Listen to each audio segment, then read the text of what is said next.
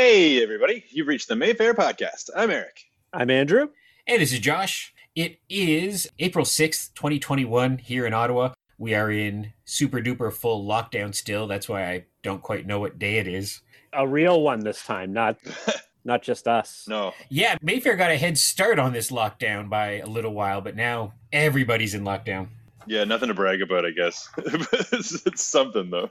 That's why it was weird when this thing happened because we were already in it, but now now the whole city's in it. Are we even in the worse than red zone now? I haven't kept track. Are we in like the gray zone? Yeah, the gray zone. Yeah, gray's worse, Oh man. which is still weird to me. I, I'll always think red is the worst zone, but I don't know. I'm not the zone maker guy, so what do I know? Yeah, gray just sounds kind of Isn't there a black zone? is that the worst? That's where like no one leaves the house. I'm not sure. Damn, that sounds bad. Or the negative zone or whatever, like Superman 2. I don't know how this works. They stick us in some hula hoops and we just go into a prison dimension. this doesn't sound good at all. It's like, what is Richard Donner doing here? Like, I thought that would be the weirdest part. Yeah, when did like the Judge Dredd show up and police the streets and really make us not leave the house? Oh, God. If it's really going to be bad, it'll be the original Judge Dredd, too, not even the good one. Yeah, the one where he took off his helmet. yeah, come on. We don't we don't mess around with that. Like, jeez. Shockingly enough, I was such like an uber nerd at that trailer. I remember it back in '95 or whatever it was, Yeah. where the whole shtick with Judge Dredd is that, well, not the whole thing, but is that he doesn't take off his helmet. He never takes off his helmet. And in the trailer, Stallone takes off his helmet, and I remember just being like furious in the movie theater. Oh my god. and he's perfect casting, great casting, but just that the powers that be, which is nothing different because now you see a Spider-Man poster and it's him without the mask, or an Iron Man poster and it's him without the mask, because people think, well, I don't know if people will go see Iron Man if they're not hundred percent positive that Robert Downey Jr.'s in it. Mhm. But back then, yeah, they were like, no, we need Stallone's face to get butts in seats, so they took off his mask. I remember they were talking about Tom Cruise being Iron Man for a while, and that was one of the big debates. Was they were basically like, "Yeah, he's barely going to wear the the suit because they need to see Tom Cruise's face." And that's the great thing about Spider-Man with a full mask is either it's easier to do a CG Spider-Man and not have it look like Polar Express, or it's easier to slap a stuntman in there and be like, "Yep, that's Spider-Man."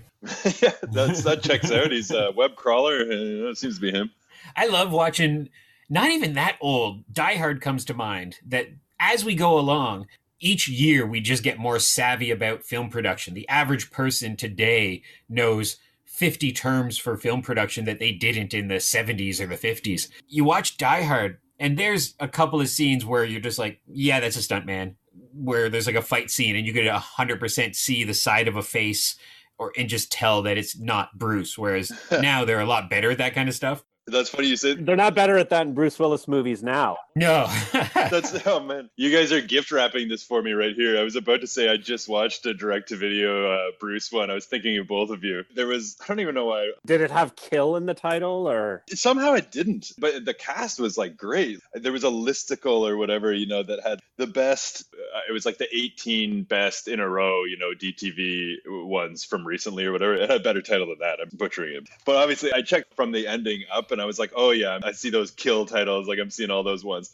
And then I skipped to the number one because I was like, well, you know, we got to see what's number one. And so it was this movie called Once Upon a Time in Venice. Oh, I've heard of that. Yeah. And so it was like actually supposed to be kind of funny and, and, you know, like maybe he tried a little bit harder.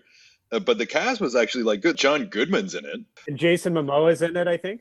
Yeah. And who, uh, Thomas Middleditch, you know, who I'm impartial to, but he's known. And yeah, Jason Momoa, yeah, plays a drug dealer. So you know it's good. this sounds like it could almost be a real movie. Yeah. Famke Janssen's in it. Oh wow. I've seen the trailer. It looks like a real movie, not a not a, a one day wonder. No, On a sliding scale, is Bruce actually putting in some thespian effort to it, or is he? yeah, Yeah. It's the best Bruce one I've seen in years. He actually seems to be trying, and oh, Kal Penn is in it too. I don't know if it's just because like they got better actors around him or something, but oh yeah, there was David Arquette was briefly in it, and I was like, was that David Arquette? Like, is this such a someone you don't think to see in movies these days? No offense. I like that. That's where we've found ourselves with Bruce, where the glowing review quoted on the poster is he's actually trying in this one. Yeah. Yeah, well, and it's from the writer of Cop Out, so I don't know how it was. Oh, weird. yeah, like it ended up being watchable. I think it's it's like his only movie that he's directed. Like it's, it's the guy who wrote that, but he also directed this. But I guess he was known for this. Do you remember that show Gary the Rat with Kelsey Grammer? God, I don't actually. Yeah, so it was like a 2000. Well, I think it, it, developed as an internet cartoon, but basically, yeah, that was the only other thing this dude directed was that. And then 17 years later, they let him direct his own scripts for Bruce Willis. And I mean, it only has a 5.3 on IMDb, but for DTV Willis, that's like a 10, I think. So it's pretty good. was Gary the Rat animated? Yeah, I believe so. It's. It was in that era of Fish Police and just a ton of non Simpsons kind of non successful cartoons that came on at night. Yeah, basically. I mentioned it as if, you know, I just watched it last week or something, but yeah. literally I saw the title was like, oh, yeah. It's just, it was in that era of cheap looking internet cartoons where you were like, this isn't very good. For my straight to it's I don't know what you call it. I still don't know what you call it, but what would have been a video store movie once upon a time, I watched the latest Tremors movie. Oh, nice. It's a similar reaction where my glowing review is, "Wow, that actually wasn't terrible." I heard it's a return to form, but what does that mean in that series? it's just the monsters are good and Michael Gross is good and it kind of yeah, it's definitely more effort put into it than many of those type of sci-fi Sharknado knockoff movies. Yeah, is that the one that's Shrieker Island, or was that the one before this one? Yeah, is it Shrieker Island or Graboids Island or something Island? There was a working title or something, but it always made me think Shrieker Island made me think of when I went to the Bahamas with my ex. ah, Zing! No, no.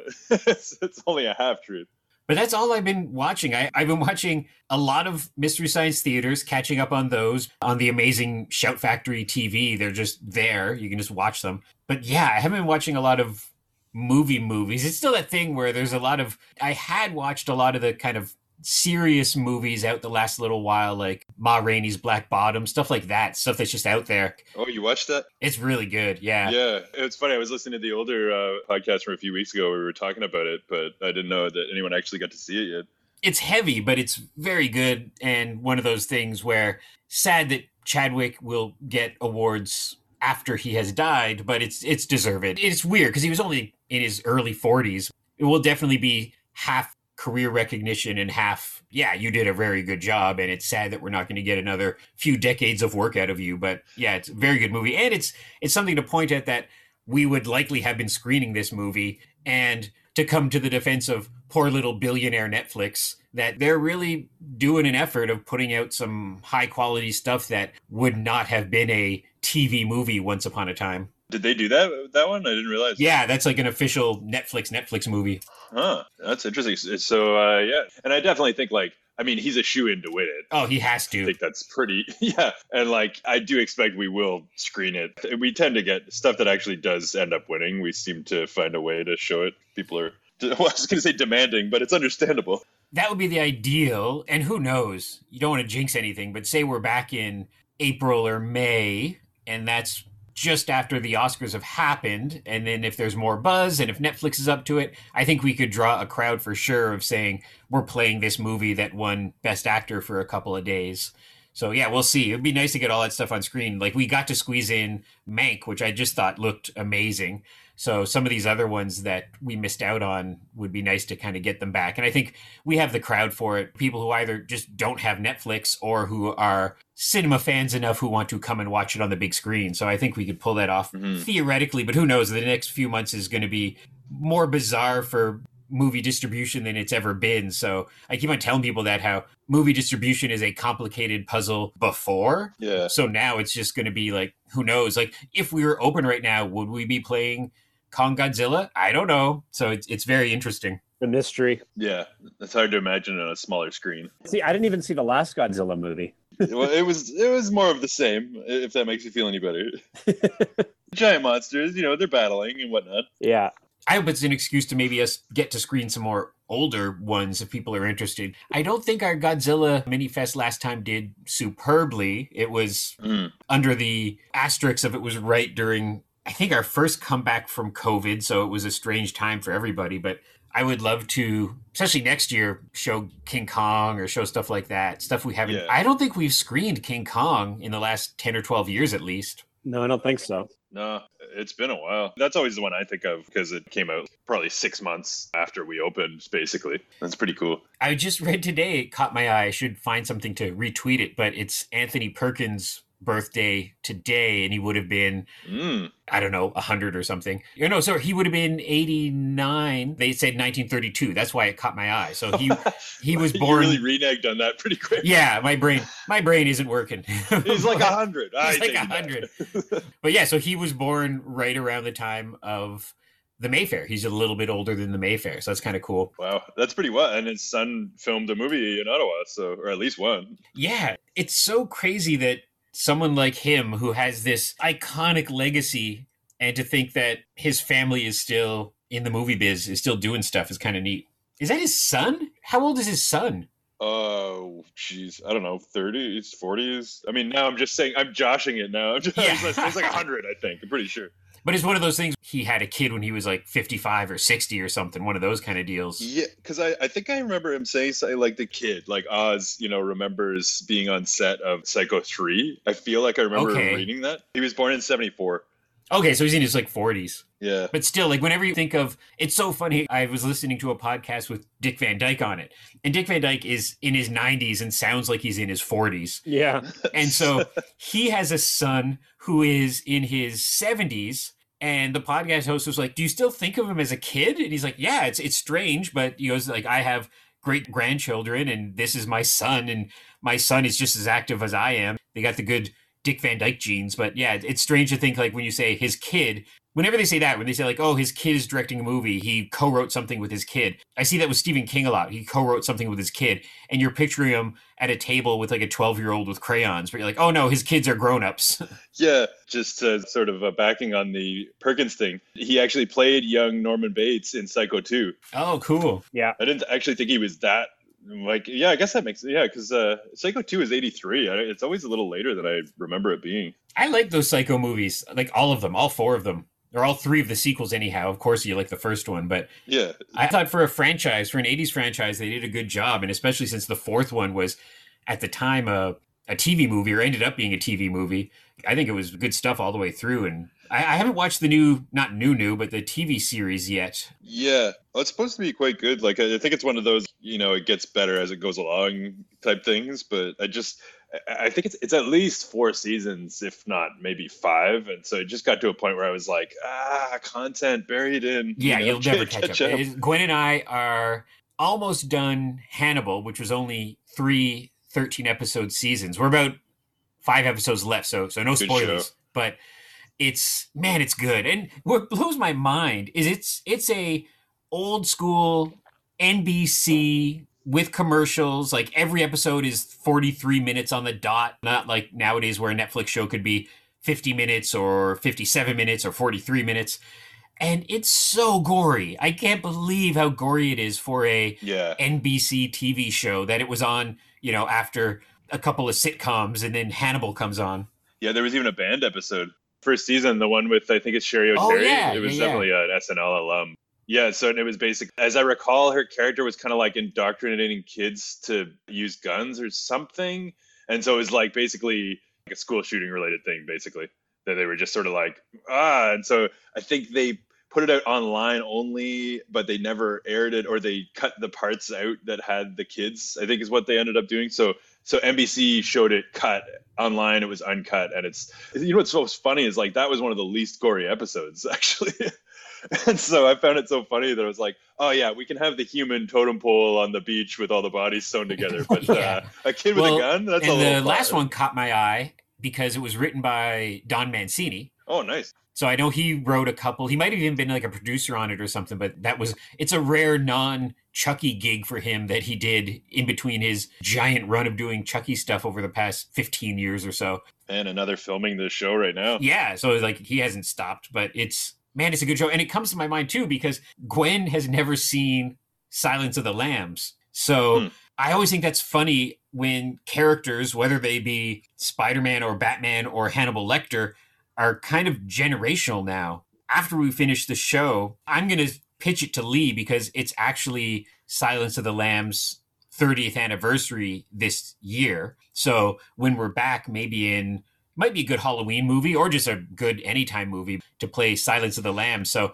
Gwen will have Mads Mikkelsen in her brain as Hannibal Lecter, and then we'll watch Anthony Hopkins as Hannibal Lecter, whereas anybody over a certain age, of course, goes to Anthony Hopkins first. So it's it's funny stuff like that, how it, it goes backwards depending on how old you are. Yeah, I, I, like Hannibal a lot, like the movie Hannibal. There's just something about it. Like maybe it's just the way Ridley Scott shot it or whatever, but I really enjoyed that movie. And, and it's sort of it's hard to follow up a classic, like especially an Oscar-winning classic. But I don't know. I thought that that's a that's a pretty enjoyable flick that kind of got lost in the shuffle there.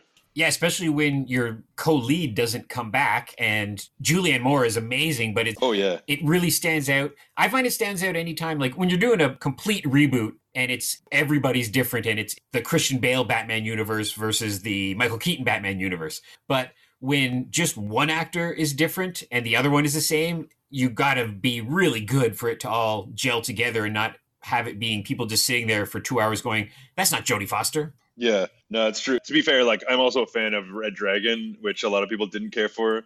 But you know, I just the cast of that one because of Brett Ratner. yeah, well, that's the thing. Like, eh, not a great dude, but I always found like people laud Manhunter like crazy. Yeah, it's very good. Yeah, it's good. I just always found the ending way too abrupt. They cut out 20 minutes of the book for no reason. I just always found that that movie, the pacing's good, and then they're just like, ah, big ridiculous shotgun scene, and it's over. And you're like, Oh, okay, well, I guess maybe we could have done a little more with that, you know. And so I don't know. I'm pretty quiet about that because most people are just like staunch defenders of Manhunter. Anytime you say any any qualms about it, but I, I did like that about Red Hunter or Red Dragon, I should say. Is it Red Hunter?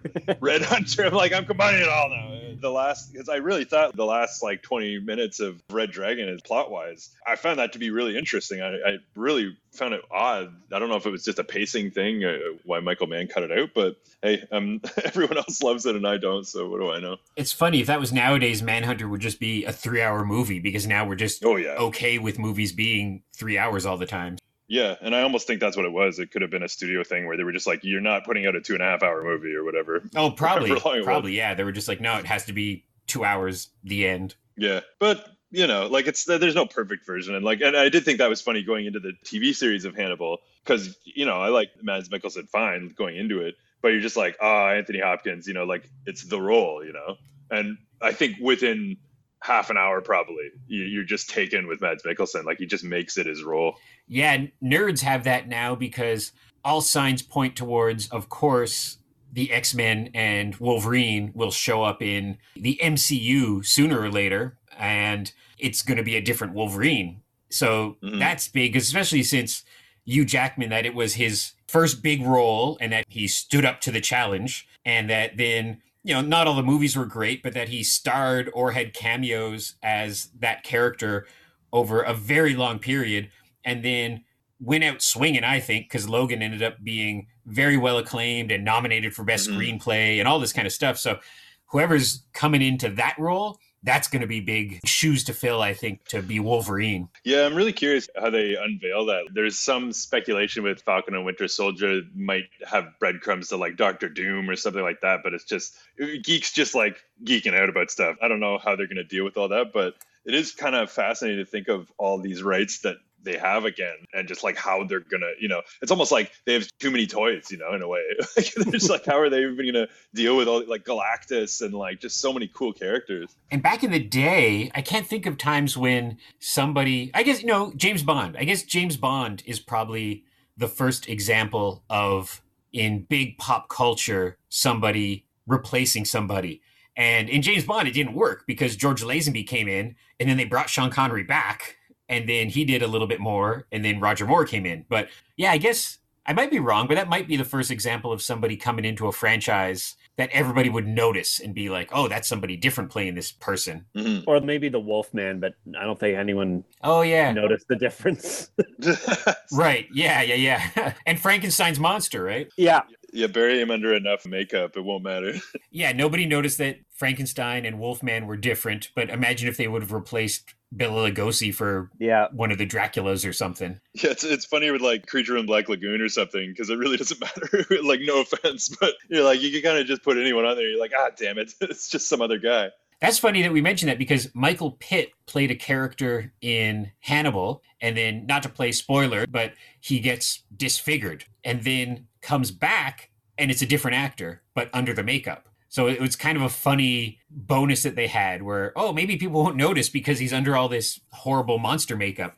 And I can't think of the actor who's playing him, but yeah. But my joke is that where Don Cheadle plays War Machine in many of the Marvel movies, but he didn't in the first Iron Man film. Don Cheadle's so awesome, and no disrespect to the person who played him in the first Iron Man, but I'm like, uh, I think they should kind of cut and paste that actor out of the first one and just put Don Cheadle into it. Hustle and flow him out of the movie. Is that what you're trying to say? yeah. it's a shame how that worked out. But I mean, well, or is it? I mean, I guess I guess we, we'll never know. It kind of worked out okay. And I believe that was essentially just, I don't think the first actor was trouble on set or anything like that, but I think basically asked for a lot of money and Marvel called his bluff and hired Don Cheadle instead. I think that's essentially what happened. So it's an example of just them going like, no, we don't think you're that important to the franchise. Yeah, similar with Edward Norton and Hulk, but I think that was more about power struggle. So I think he wanted to have way more to say about the character. And they're like, well, it's our character, so maybe not.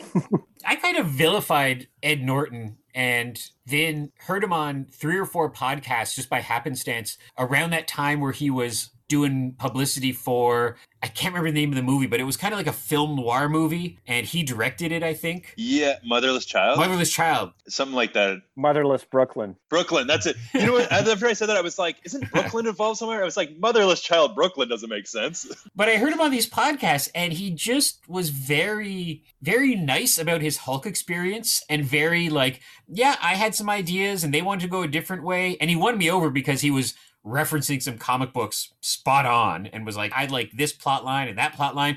And we just kind of went a different direction and that's okay. And Mark Ruffalo is awesome. And when you hear that versus the media trying to make people into monsters and hate each other, you're like, oh no, it genuinely was a creative difference and they parted ways and everyone's fine and him talking about American History X and him talking about other stuff like that, you're like, oh no, he always has an opinion and he's always in there, but he didn't sound like a diva in these podcasts. And he sounded very apologetic if his reputation got ahead of him like that. And so yeah, it's kind of neat when you just hear somebody kind of go, "No, it's fine." like it's there was I didn't overturn a table or throw coffee on an intern. I just didn't want to do it anymore. Yeah, because I think he had quite a bit to do with the final cut of American History X. Like, I think this is kind of a running thing with a lot of his movies where he'll have ideas and it's, it's not just like yeah diva-esque stuff it's actual well this story is not making sense right now so you know like why don't we do this or that Yeah, and I guess it kind of comes up because there's some actors who are just like paycheck, thank you, goodbye,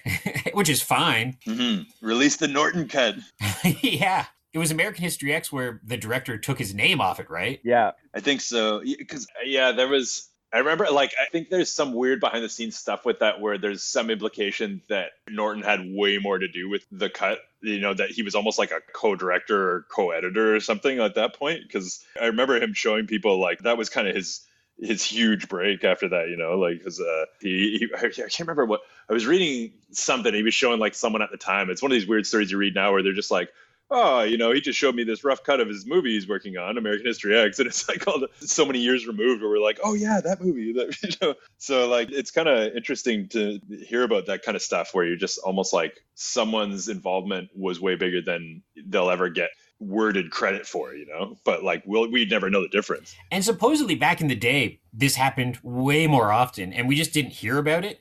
And there's all kind of books of, and I'm just making this up, but like Casablanca or Wizard of Oz, where the same way as in a Marvel or Star Wars movie now, the director leaves during pre-production or halfway through the movie. That used to happen all the time when directing was more of just like a gig, like being a cinematographer or a sound person or something. But we just didn't hear about it because nobody cared about the credits until I don't know, like Hitchcock showed up. Nobody knew what a director was, Mhm. and So there was these conflicts before and directors fired and writers rewritten, but we just didn't really hear about it because people were more of just, oh, final product is movie magic and that's all I care about. But there's all kinds of stories of real big name directors being replaced or not having final cut or being rewritten. I mean, Mank was kind of a lot about that of how or I mean Orson Welles whole damn career is him not getting what he wanted a lot of the time. Yeah, another kind of wild fact about American History X: Edward Norton actually turned down Saving Private Ryan to do that,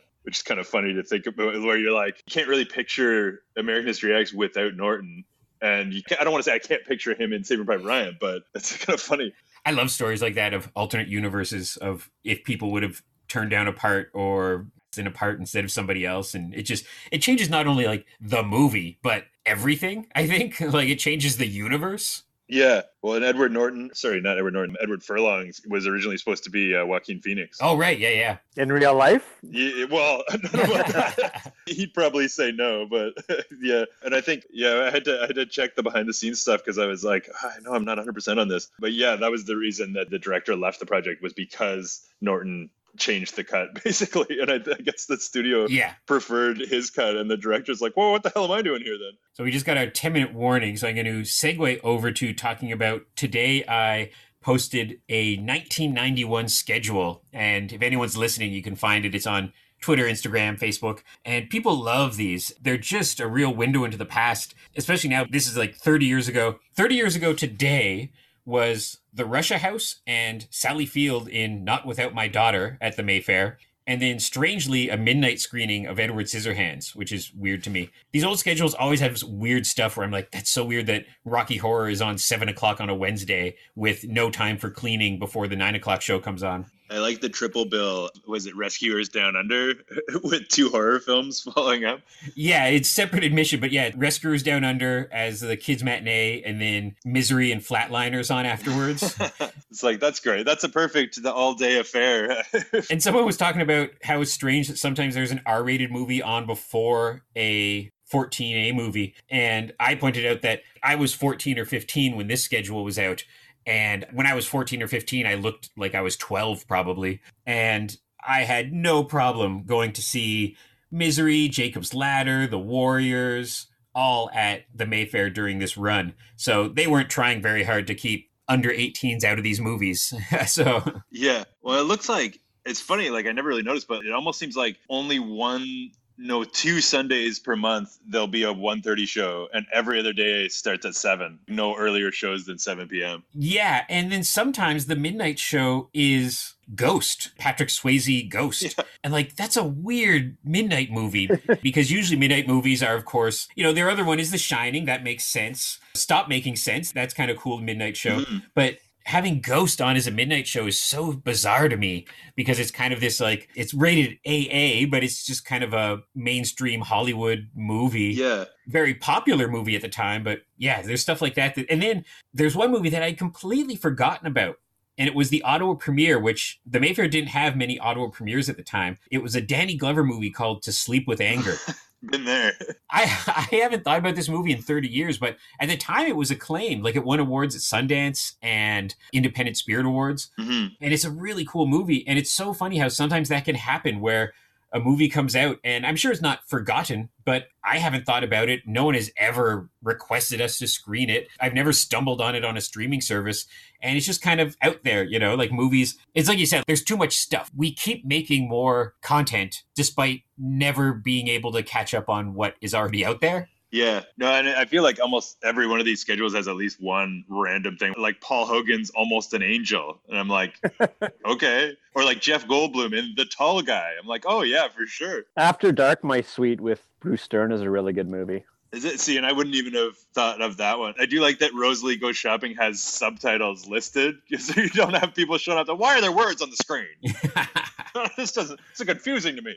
And then sometimes the double bills actually make sense. Like it's a Harrison Ford double bill with mm-hmm. Presumed Innocent and Blade Runner. But then sometimes the double bills are just completely random. Where was one I saw? Well, this one's not too bad, but they have like Kindergarten Cop and the Blues Brothers. Yeah. And that's that's a little strange. I do like Scissorhands and Young Frankenstein. That's a pretty fun double bill. Yeah. And, you know, I haven't thought about this movie in a long time, but without a clue with Michael Caine and Ben Kingsley. And it's a switch up of Sherlock being the dumb guy and Watson being the smart guy. Hmm. I really like that movie a lot too, and I haven't thought about that movie in a long time.